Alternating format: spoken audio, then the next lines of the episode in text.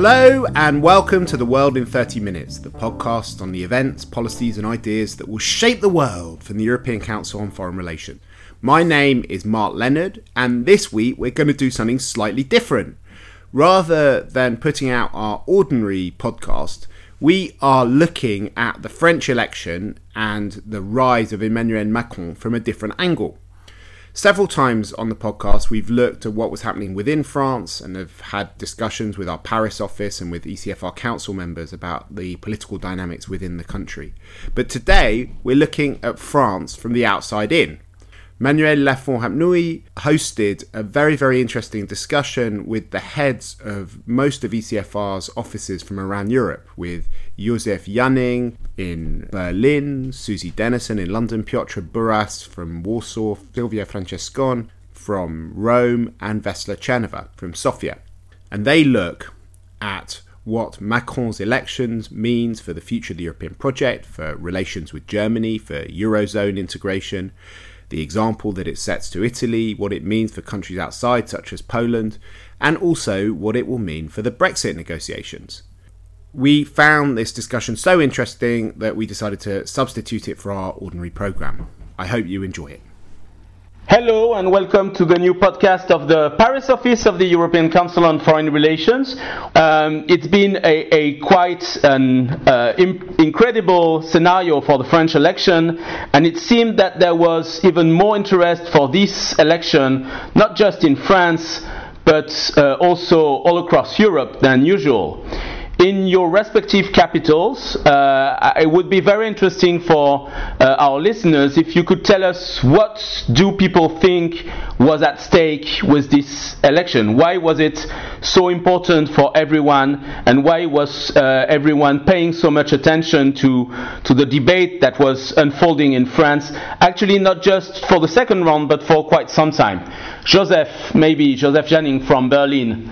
Uh, what, what would be your take on that?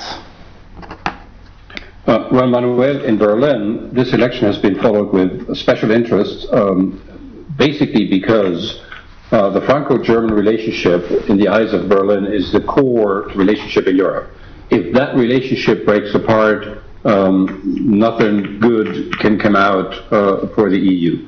So um, the, the, the mere uh, possibility that an anti-EU uh, Brexit, leave the euro type of campaign could win the presidency uh, was frightening in Berlin. So the, the uh, relief was uh, enormous uh, when the news came in that Macron had won. But ever since, um, the reaction has been characterized by the speculations of um, um, how uh, likely he is to be able to push through the reform program and how it will become possible uh, for Germany and France to agree uh, on a European scheme uh, of reforms to, to help and support the French reforms.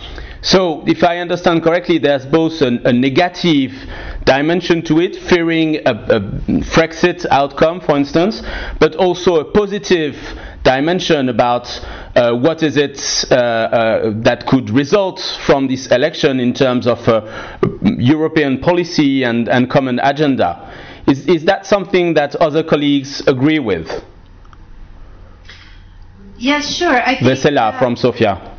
Uh, thanks a lot, Manuel. I think this is uh, the the core um, of the issue, and this is why also uh, yesterday the Europe Day kind of felt different. For the first time, uh, we since uh, I would say a couple of years ago, we are more optimistic about Europe uh, than we were before, and we think mostly uh, about Europe in terms of more integration and the sheer fact that it's possible nowadays to win elections on a European platform and to win them with uh, uh, 66% is um, kind of very, um, I would say, shocking, uh, not to sound uh, too tacky if I say inspiring. Um, I think the one of the big lessons, however, uh, from the European dimension of, of the French election is that uh, the future of the integration is going to happen almost entirely within the Eurozone. And this is very visible from outside of the Eurozone. The, uh, the you know, the perspective of Europe uh, going deeper in some areas uh, after this election is clearly um, pre- kind of being dominated by the reforms of the Eurozone, the governance of the Eurozone, um, and so on.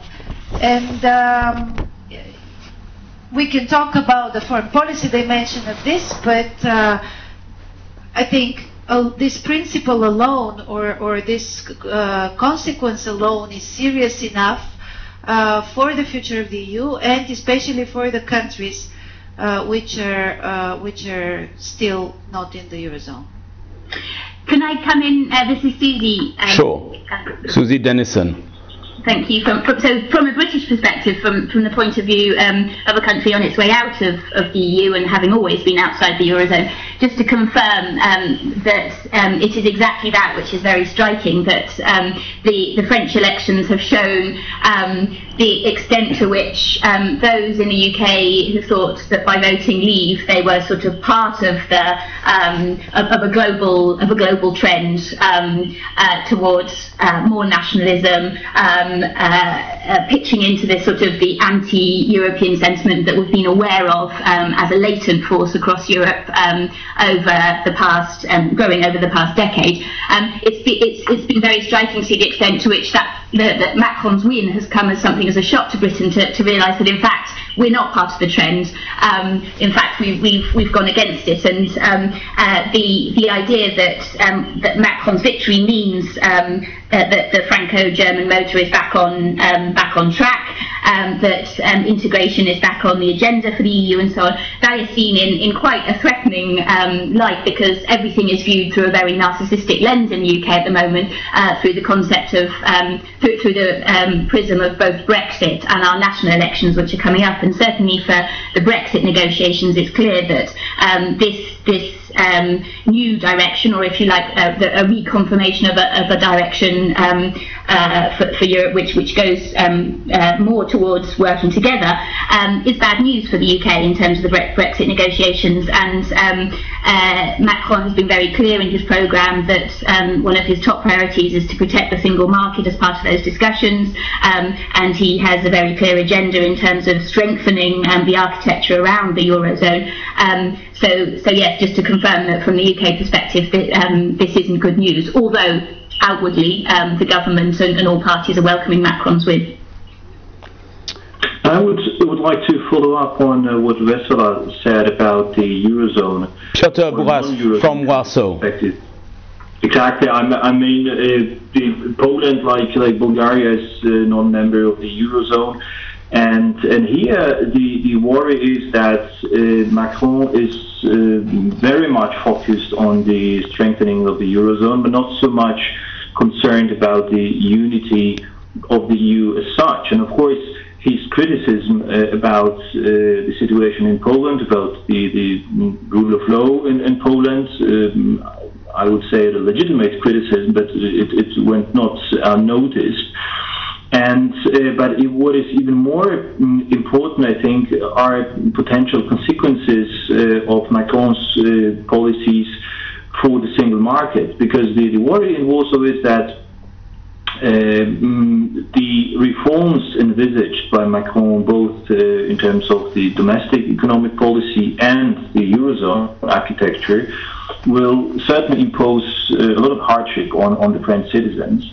And in order to sell them um, uh, to, to his voters, Macron will have to um, to deliver on the, for example, social agenda at the EU level. And it means, uh, it would mean uh, some protectionist measures, mm, uh, for example, regarding the labor mobility, um, posted workers, um, all um, issues which have already been under discussion in the EU, but this discussion might get exacerbated um, uh, through some policy steps which Macron himself even signed out in his electoral campaign, especially before the second round of the election. So, uh, so this is, I think, a big question. Um, to what extent the reform of the eurozone um, and this um, possible protectionist agenda might uh, come at the expense of the EU unity and um, at the uh, expense of the of the single market. Okay, thank you very much, Piotr. Um, Silvia, or maybe Borja, who has just joined now, I see. Uh, do you have anything to, to add on why do you think that there was so much interest for this uh, election in France and how was it relevant from your national perspective? Yes, of course. This is Silvia from Rome. Um, I have to say that answering your question, what's at stake, uh, in Italy was perceived as very much the very survival of Europe. Everything was seen as dependent on the outcome of this election. If Le Pen wins, it means the end of Europe. That was uh, actually the thinking in Italy. So I can tell you that this would have also had pretty much of uh, a domino effect for all the party and movements in Italy that are more Eurosceptic. Um, in terms of what Vessela said before, uh, the future of integration stays very much within the Eurozone. I couldn't agree more. And uh, I think we are going very much towards a pretty narrow group of a core group of countries. It is pretty clear that uh, the Franco-German uh, engineer is, is going engine is going to be uh, enforced again whoever is going to win in Germany, certainly uh, with Angela Merkel. And Italy will try to do its best to be among uh, those countries, of course. And uh, you can see already that there is some uh, movement behind the scenes. Of course, this will very much depend on the outcome of the Italian elections, which most probably are going to take place at the beginning of next year. So everything has to be seen in Italy and who is going to win. And that is something that we maybe we want to watch out in the future. Yes, and, and we'll get back to the populism points that you raised, uh, Silvia. Thank you very much. But before that, we've discussed a lot about the fact that people have been paying attention to how Europe was debated, how there were anti European people threatening to put France membership to the EU to referendum. And, and Vessela has pointed out the, the uh, kind of uh, surprise of seeing someone elected with a big score with such an unabashed uh, pro European agenda. But for foreign policy also has been uh, quite a topic for discussion in this uh, political campaign, uh, and, and, on a few topics where uh, in European interest and European common positions are at stake. And I'm thinking in particular uh, of the debate on Russia policy. How was this? International part of the French discussion and, and the role of Europe on those international issues. How was it perceived? Uh, Vessela, maybe you can have a first take on that. Um, I think this was watched carefully simply because France is not only an important EU member state, but also France had, had uh, somewhat an ambiguous uh, role vis-à-vis Russia. We remember 2008, Georgia, uh, President Sarkozy's role at that time, and ever since, uh, France has been much more on the dovish side on Russia, um, um, and as such uh, has been uh, the um, spokesman for for the southern. Part of Europe who have less to do with Russia and are less interested in um, in uh, having in being uh, in kind of uh, bad bad relationship. So Macron watched very carefully, um, and uh, people also remembered his visit. I believe it was in January 2016 when he went. Um, to Moscow and spoke uh, about uh, lifting the sanctions Um, but then you know when everything with uh, with the leakage uh, from his emails and so on happened, um, I think this whole Russia drama all of a sudden stopped being interesting because people realized uh, that there would be no uh, no mercy towards Russia, or at least there would be no uh, willingness uh, to agree um, and to at any cost. Um, and uh, I think people realize also that Macron is much more of a, an economist than a foreign policy person, uh, and that he looks at that relationship from that perspective. Now, probably, he has added also a strategic dimension to his outlook. Okay, is this uh, initial apprehensions and maybe fears, and now some kind of reassurance and a sense that Macron may actually stick to a common policy uh, specifically on Russia? Is this a perspective that is shared uh, across Europe? Does anyone want to comment on that? Uh, well, if I can come in, Josef from Berlin, uh, Manuel, I'd, I'd, like to say that, that here that part of Macron's foreign policy agenda has received much less attention than, than his EU policy uh, reform agenda, uh, part, in part because, uh, uh in, at least is my sense, that uh, uh, the political class here in Berlin is less concerned about French leaders, you know, apart from Marine Le Pen, being soft on Russia or being appeasing to Russia. I think that even goes for François Fillon. Um, in Germany, uh, uh, political uh, actors are uh, used to also being seen as being too dovish uh, on Russia, and they don't think they are. And mostly, they don't think that the French uh, presidents, whether it is uh, has been Hollande or Chirac or Sarkozy, have been too soft uh, on Russia. Usually, I think there's quite quite a solid Franco-German understanding that somehow one has to deal with Russia, but Russia is not very attractive uh, to leaders uh, on either side. I, I, don't see any any Russophiles in the front row of German politics or French politics. Uh, Piotr, from the, yeah. From, yes, from the Polish perspective, it's for understandable reasons, of course, the, the uh, question of the French uh, presidential candidate's attitudes to, to Russia has been very much on the um, on the minds of, of the Polish observers.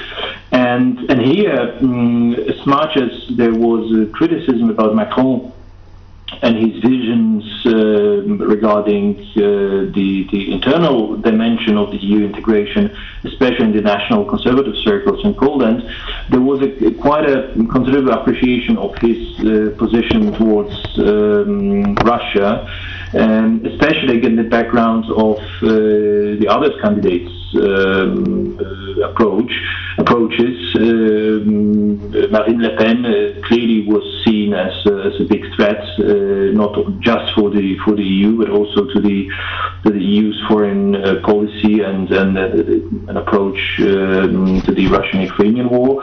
Mm, but also François Fillon and his um, opinions about Russia, his um, very tight contacts uh, with with Russians um, that was seen very very critical. Uh, so Macron is, is clearly, from the Polish perspective, the best choice when it comes to foreign policy because in Poland, you know, the, the, the main focus is of course on this on this eastern dimension of EU's foreign policy.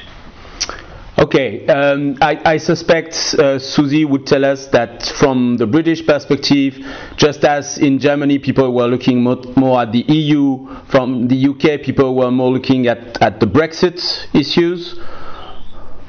Yeah, right. I mean, I think, um, I, yeah, as, as, I said, Brexit is the sort of the number one interest, but um, a, a, number of other elements of, of Macron's um, external policy um, were tracked quite closely. Um, his, uh, his, his position on um, on being very pro free trade is is clearly of interest in the UK. Firstly, because it, uh, it, it it moves France potentially to being um, more like-minded um, on this, um, um more like-minded with the UK than has been the case um, uh, uh, with the previous administration. But at the same time, um, again, the Brexit discussions and the UK desire to develop uh, a UK-EU free trade agreement alongside or shortly after the Brexit agreement, this this also sets the UK up as, as a sort of a, a competitor to, to the the, EU on, on this front, um, and and so sort of seeing France move um,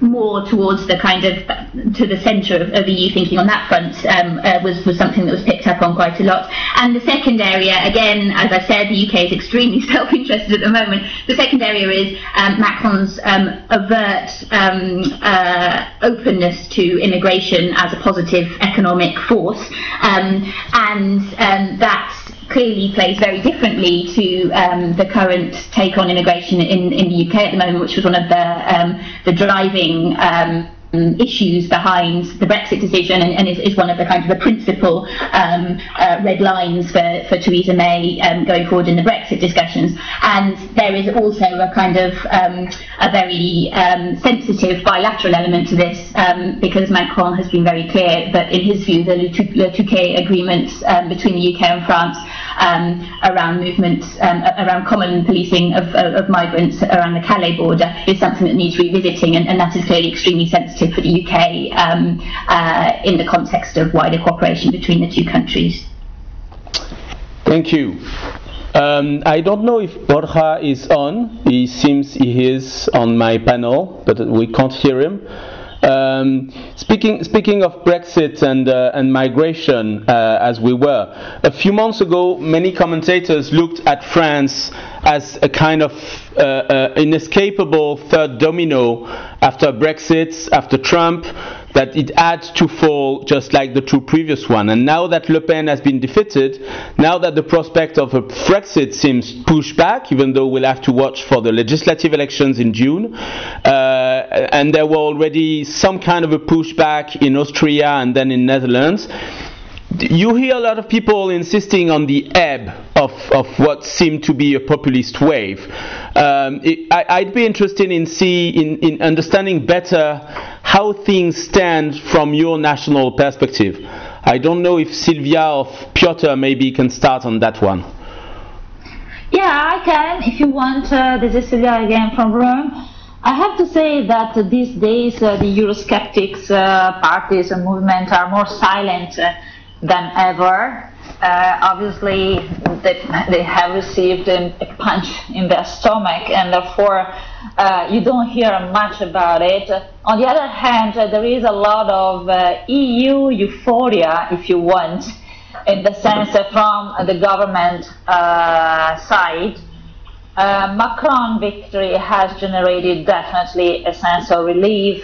it's a breath of fresh air for for the government. Uh, however, I see some uh, differences in the sense that uh, you know the, the current government, as much as the previous one run by Matteo Renzi, are uh, they are uh, pro-Europe, of course. Uh, they are very much European, but they say we don't want this Europe. So, in some ways, they are portraying the Europe factor in a sort of negative way uh, in a sort of, you know, uh, there is bureaucracy, there is no solidarity, uh, the issue of migration is splitting us, uh, and we are facing an existential crisis. On the other hand, Macron, I think, has set the stage for a completely different narrative, uh, looking at opportunities. Uh, we, we want this Europe, we want to have a better Europe, we want to reform Europe, uh,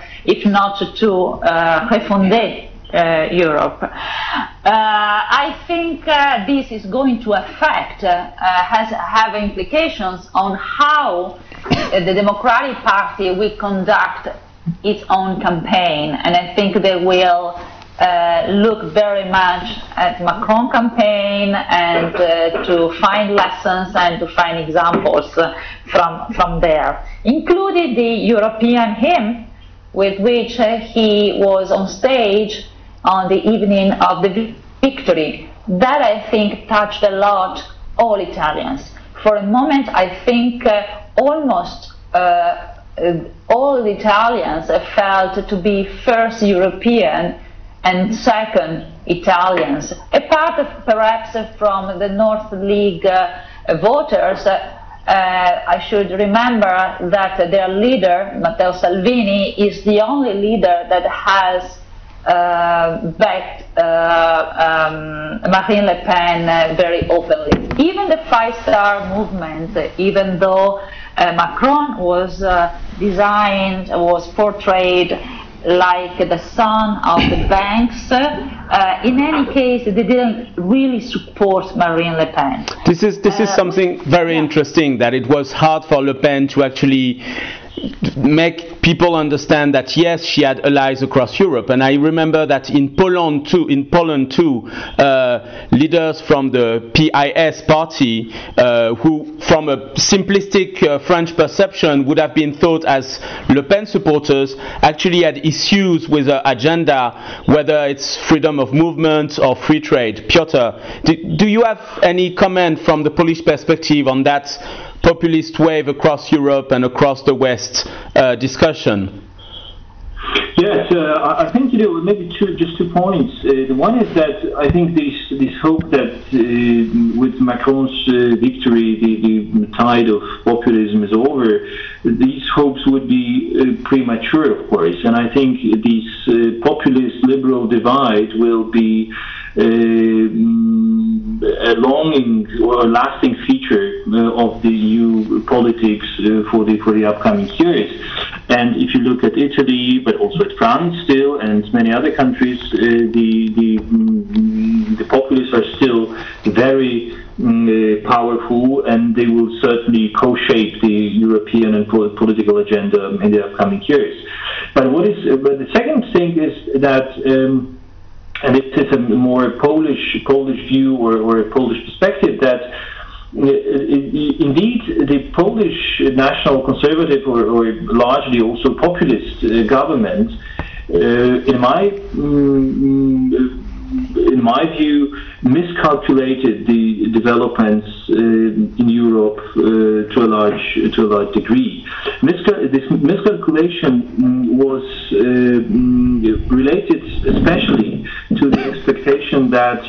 This populist wave will uh, change the political landscape in Europe to such an extent that the Polish idea of, uh, mm, of rescuing the European Union by returning to the nation states, by mm, uh, basically uh, stopping or limiting the scope of the integration, that this Polish uh, recipe for Europe would find more and more supporters uh, across Europe.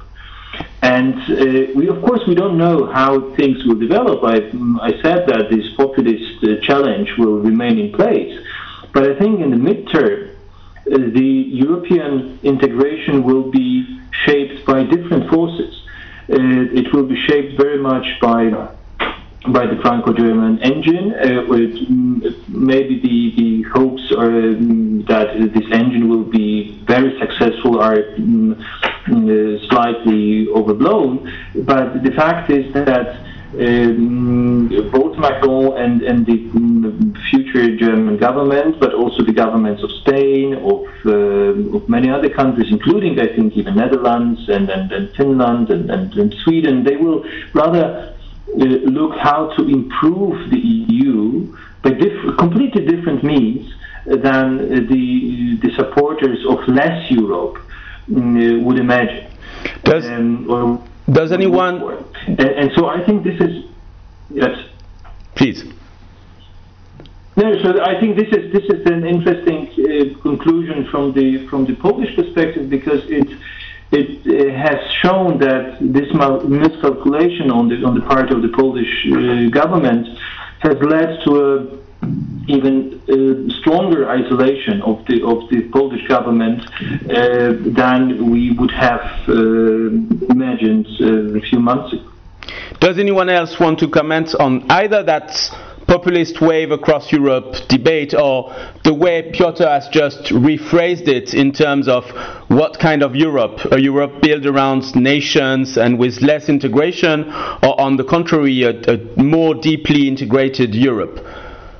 Manuel, this is Susie. Um, just uh, very quickly from a British perspective, I wanted to um, pick up on Piotr's point about um, potentially it being premature to talk about the end of the populist wave, because um, if, if, if, you remember ahead of the French elections, um, the Brexit vote and then the Trump vote were seen as the first two parts of what was going to be a trilogy um, uh, in terms of massive uh, shock, political shocks, uh, uh, and you know, populist victories, if you like, and you might call it sour grapes, but I have to say that the, the focus in the British press um, has been um, uh, much more on the level of division which the French elections exposed, um, and the fact that Marine Le Pen managed to garner 11 million votes being um, a huge shock um, in itself, rather than um, this being the kind of the end of the populist story. Um, um, so I, I, yeah, I, I, would agree that to some extent that that, that question it, it, depends a little bit where where you're looking at it from.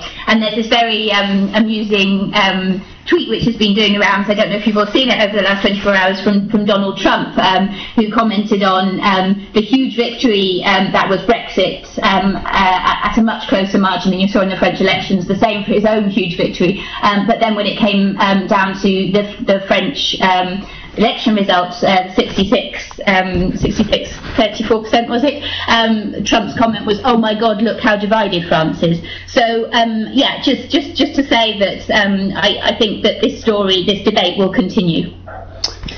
Manuel, yes. would you allow me uh, a, a, small vignette um, from uh, from a Bulgarian perspective? Our socialists, uh, the Bulgarian Socialist Party, actually probably half of them uh, did uh, not hide their sympathy for uh, uh Mrs. Le Pen. Um, and they did that even after she lost.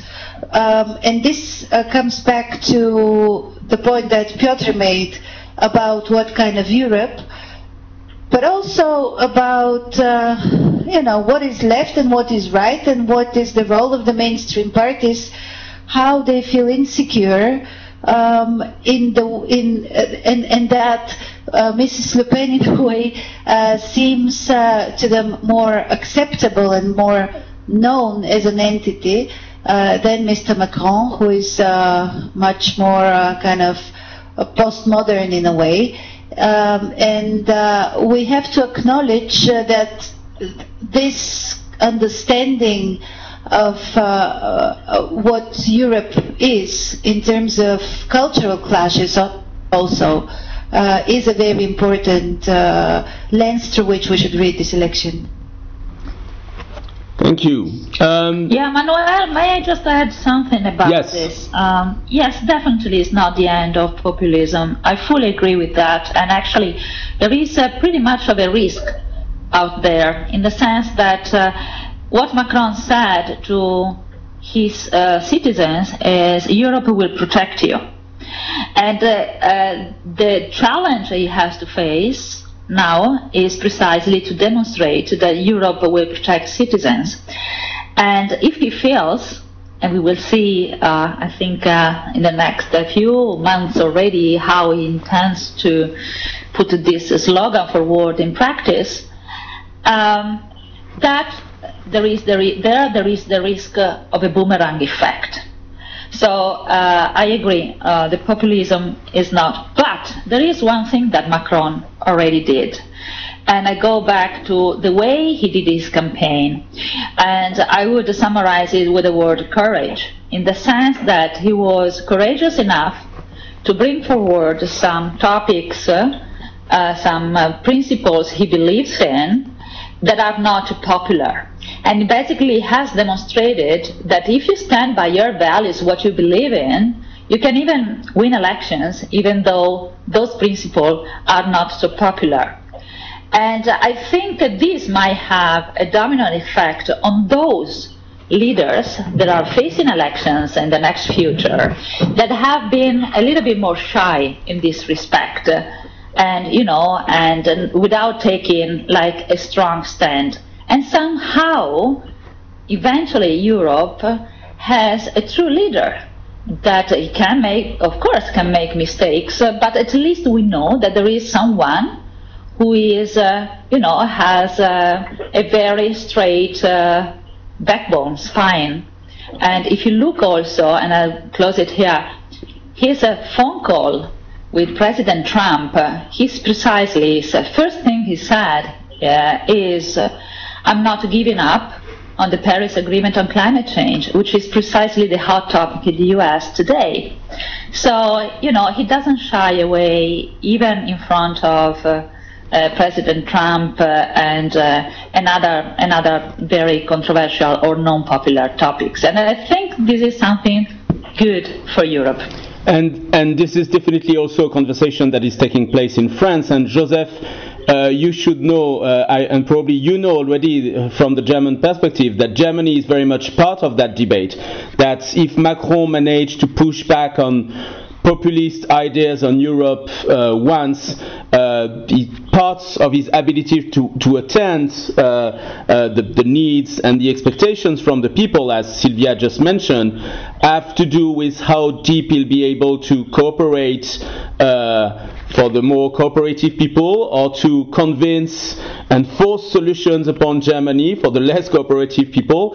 Is, is this part of the reasoning uh, from the German side that yes, to definitively push the ebb, uh, uh, uh, see the ebb of the populist wave, Germany may be expected to change, adjust some of its policies, and obviously we're all aware that there are elections next September. Well, you know, in Berlin, people um, very much now focus on Macron's uh, ability to start reforms in France. That is uh, the point that uh, won him uh, the support uh, of all major political leaders in, in, this country, is that unlike uh, Hollande, uh, Macron was arguing that he would push for French reforms independent of what happens on the European stage, that he would not see a European support scheme uh, as a precondition for reforms in France. And now people in Berlin will watch him uh, on that particular issue.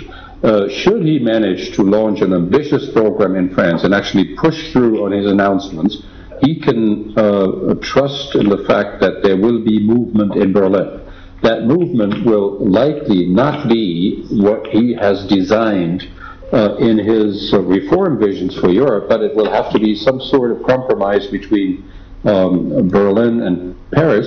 But I think people in Berlin are very aware of the fact uh, that uh, they need to be ready for a compromise. Ironically, I think uh, it is there is a certain greater likelihood that at the end of the day we might see a Franco-German pact on something having to do with reform, with innovation, with growth, with winning the future, then to see a a major reform of the eurozone at 19 member states, which requires uh, treaty change and ratification and everything.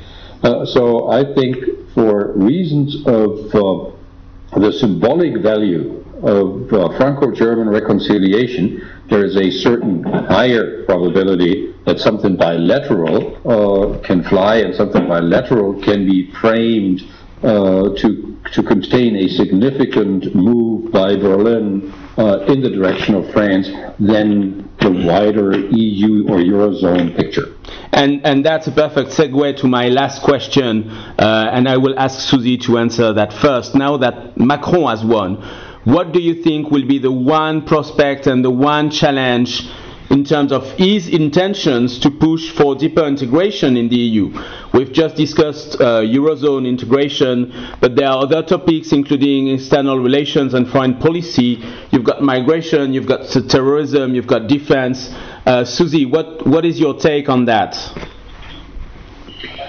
I mean, um, yeah, I, as you say, Josef has answered on on the um, uh, in, in terms of the um, the, the, eurozone uh, prospects, and, and and I think um, that uh, all expectation is that um, it's going to be around um, that sort of internal economic area of cooperation that he will turn his attention first. But from the British perspective, obviously the the interest is on both the strong emphasis that he has put on security. Um, um, from a domestic and European uh, perspective, and um, the, um, the, the idea of um, flexible union, um, uh, which I think appeared in, in his programme and is, is very much a kind of a hot topic in discussion in, in, in EU circles already as you will know, this, um, there was this request as part of the Article 50 letter which the UK um, issued um, to, to kick off the, the Brexit negotiations, um, a request to have a deep and special economic and security partnership. And I think that um, the, the, the, sort of the, the, Macron presentation uh, uh, set a lot of of um, uh, hairs running um, in, in, UK circles about the, the, potential for moving that forward. Um, France is known um, in the context of this, this, discussion within the EU to be um, more open to the sort of ad hoc strategic cooperation um, around security, less focused on the sort of the, the, treaty basis and more focused on the, on the what works in the security context. And I think that those are all things that will be very appealing from a British perspective in terms of trying to move forward uh, UK cooperation with, with Europe on this issue uh, from the outside. Okay, thank you. Can I ask all of you, uh, other colleagues, to uh, tell me what is the, the one topic that you see as a positive, which has positive prospect, and the one challenge that the French president will have to to uh, uh uh, face with uh, in terms of his plans and, and for, for more integration in, in Europe. Who wants to begin? Piotr. Yes, I think uh, you know the one. Uh, it's of course uh, easy to, to talk about challenges, because but I think the, the key challenge is uh, uh, of a domestic nature. Um, the um, Macron will have to, to face a lot of opposition to his plans to reform um, the French economy and also to further integrate the eurozone because it will not uh, be possible only on French terms. Uh, it will have to accommodate the interests also of other uh, players, uh, especially Germany. So I think here we have um, the, the, the, key challenge for, for Macron. And the opportunity, uh, or the, the, I think the, the opportunity related to Macron is indeed, as we have uh, reiterated it many times in this conversation, that it could be a, a really a, a, a, game changer or, or a really a very positive signal that you can win elections uh, on a very on a strongly pro-European platform. It's, it's very encouraging for for all political forces uh, which want to defend the EU project as such even if they are critical about some some details or about some issues, they, they have some reform proposals.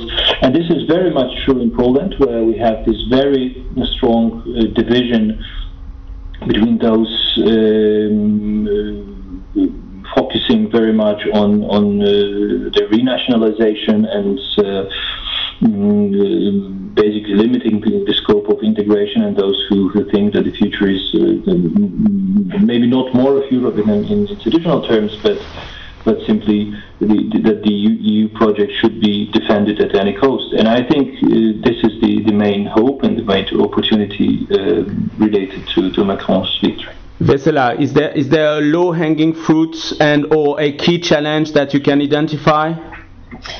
I think apart from uh, from that uh, Eurozone challenge uh, and the perception that uh, Germany and France don't care about uh, 27, uh, they care about 19.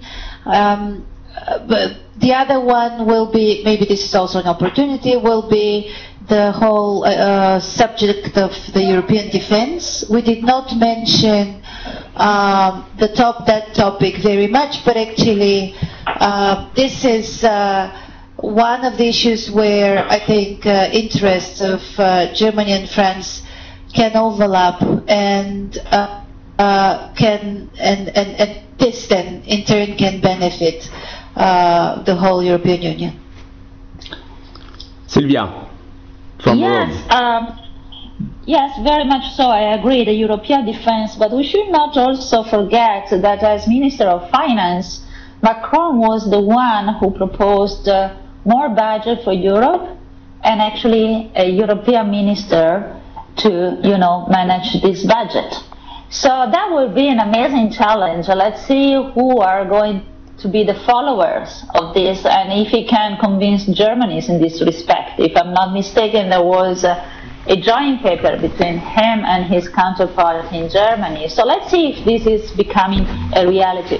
But I very much agree that the biggest challenge, uh, as for every leader in Europe today, is a very much a domestic one and I think it has to do with jo- the creation of jobs and the transition, you know, of the jobs, of uh, the new kind of jobs uh, through innovation and research and skills and new skills.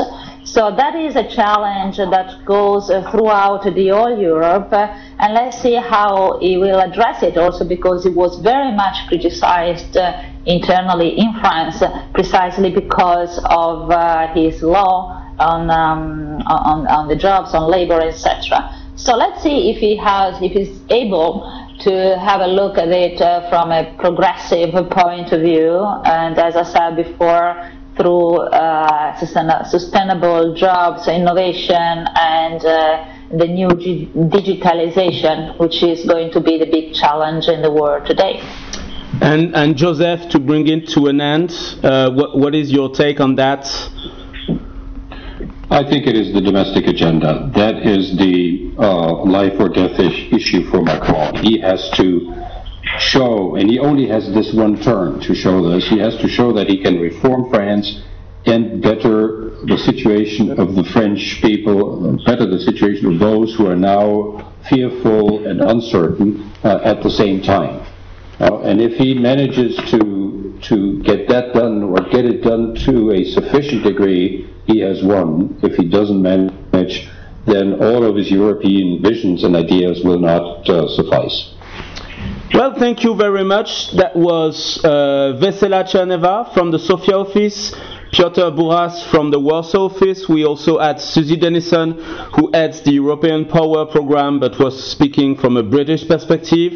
And we also had Josef Janning from the Berlin office and Silvia Francescon from the Rome office. Unfortunately, Borja Lasheras from the Madrid office couldn't join for that conversation, but you can find all of my colleagues on Twitter, on uh, all our social networks, Facebook, and obviously on our uh, internet, on our website www.ecfr.eu.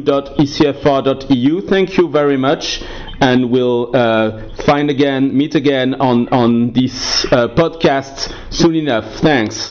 So that brings this podcast to an end. This week there's no bookshelf segment, but there is a link on our website at www.ecfr.eu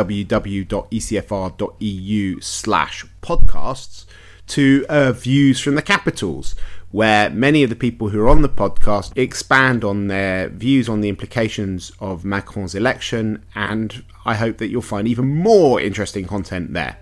If you've enjoyed this podcast, please do give a ranking on iTunes and tweet about it, write on our Facebook page. And if you have any comments, please write to me at mark.leonard at ecfr.eu.